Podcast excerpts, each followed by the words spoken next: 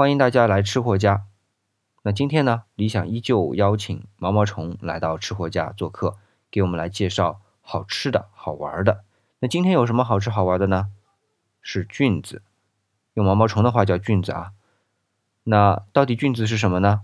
其实知道的人一听就知道了，那不知道的人怎么办？那就听毛毛虫给我们说菌子。那在这里呢，理想也希望大家能够关注毛毛虫的电台，它的电台号是 F M 一三二 二五二九，欢迎大家来关注。好，那接下来呢，就用毛毛虫来给我们说好吃好玩的。谢谢。 Hello， 大家好，周末快乐。虫虫依然是延续自己的随心所欲自由散漫的主持风格。今天呢，我们要到山上去，一个是呼吸新鲜空气，还有呢就是想把我们当地的一些风俗啊、一些习惯、一些好玩的事情跟大家做一些介绍。这段时间呢，就是大量的菌子已经上市了，因为天气潮湿闷热，一会儿太阳一会儿雨的，特别适合菌子的生长。我们这边菌子的种类特别特别多，而且有的非常好吃，价格也是居高不下。就是因为各种菌子的名称，嗯，用方言来说说得很溜，但是如果用普通话跟大家讲，可能就有点怪怪的，或者就大家也听不懂。那以后有机会，虫虫再图文并茂的给大家做些介绍吧。听老人说，头水菌子是不能吃的，就是尽量少吃。呃，什么是头水菌子呢？就是进入夏季以后，第一波生长出来的菌子，据说那种菌子呢，毒性有点大，是尽量少吃，谨慎的吃。但是往往呢，有一点点毒性的菌子呢，它反而做出来以后呢，非常好吃。我们这里每年菌子上市以后呢，都会有很多人去买，但是呢，每年都会有菌子中毒的这种情况出现，所以呢，一定要小心。我们经常上山，但是采菌子这个事情却不在行，为什么呢？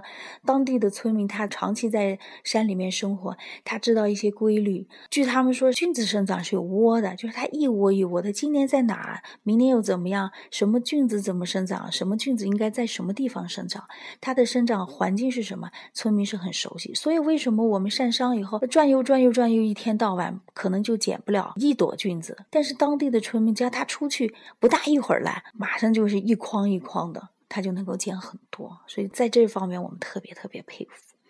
那么我们一路走的看的时候，路边呢还是会有一些菌子，但是颜色都挺好看。呃，老人说我们也知道，呃，凡是颜色好看的这种菌子呢，都是有毒的。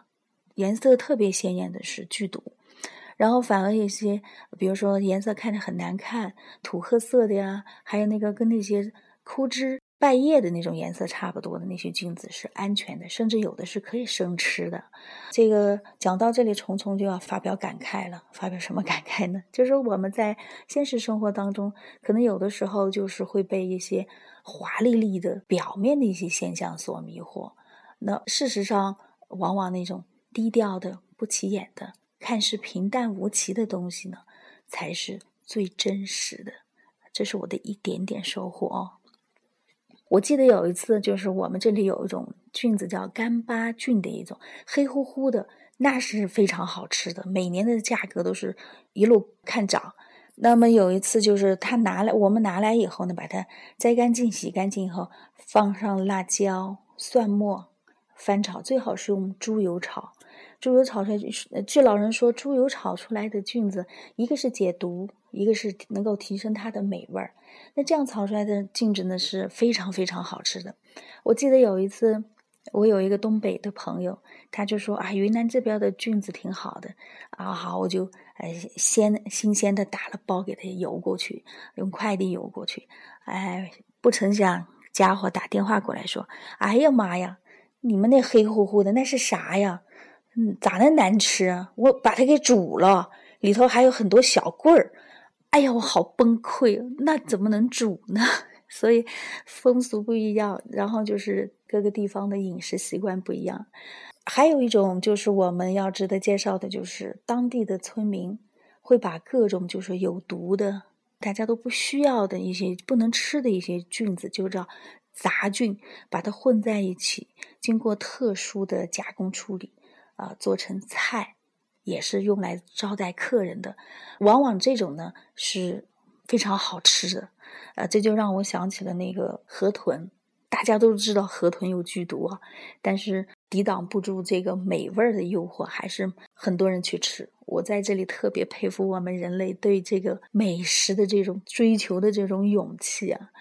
呃，这种菌子端上来以后呢，实际说实话，要吃的时候还是很忐忑啊、呃，因为总觉得有一些，但是还是阻挡不住对美味的追求吧。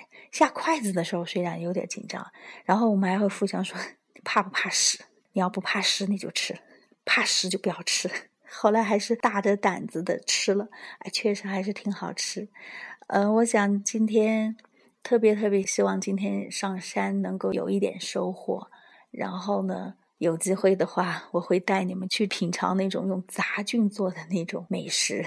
到时候我会问你一句，你怕不怕屎？你要不怕屎你就吃。好了，就到这里，祝大家周末愉快，拜拜。